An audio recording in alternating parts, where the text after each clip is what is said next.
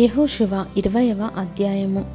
మరియు యహోవా యహోశివకు సెలవిచ్చినదేమనగా నీవు ఇస్రాయేలీలతో ఇట్లనము. తెలియక ఏ పొరపాటున ఒకని చంపిన నరహంతకుడు పారిపోవుటకు నేను మోషే నోట మీతో పలికించిన ఆశ్రయపురములను మీరు ఏర్పరచుకొనవలెను.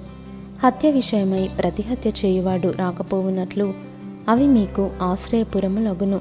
ఒకడు ఆ పురములలో ఒకదానికి పారిపోయి ఆ పురద్వారమునొద్ద నిలిచి ఆ పురము యొక్క పెద్దలు వినునట్లు తన సంగతి చెప్పిన తరువాత వారు పురములోనికి వానిని చేర్చుకొని తమ యొద్ద నివసించుటకు వానికి స్థలమియ్యవలెను.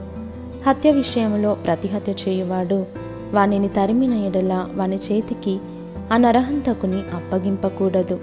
ఏలయనగా అతడు పొరబాటున తన పొరుగువాని చంపెను గాని అంతకు మునుపు వాని అందు పగపట్టలేదు అతడు తీర్పు నొందటకై సమాజమునెదుట నిలిచి వరకును తరువాత ఆ దినములోనున్న యాజకుడు మరణము నుండి వరకును ఆ పురములోనే నివసింపవలెను.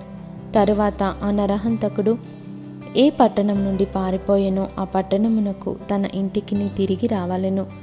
అప్పుడు వారు నఫ్తాలీల మన్యములోని గలిలయలో కెదేషును ఎఫ్రాయిమీల మన్యమందలి షెకెమును యూదా వంశస్థుల మన్యమందలి హెబ్రోనను కిర్యతర్బాను ప్రతిష్టపరచిరి.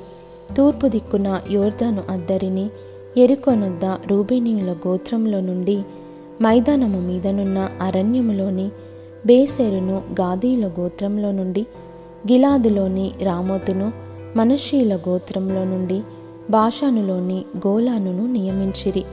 పొరబాటున ఒకని చంపినవాడు సమాజం ఎదుట నిలువకమునుపు అక్కడికి పారిపోయి హత్య విషయమై ప్రతిహత్య చేయువాని చేత చంపబడకయుండునట్లు ఇస్రాయేలీయులకందరికీ వారి మధ్య నివసించు. పరదేశులకును నియమింపబడిన పురములు ఇవి.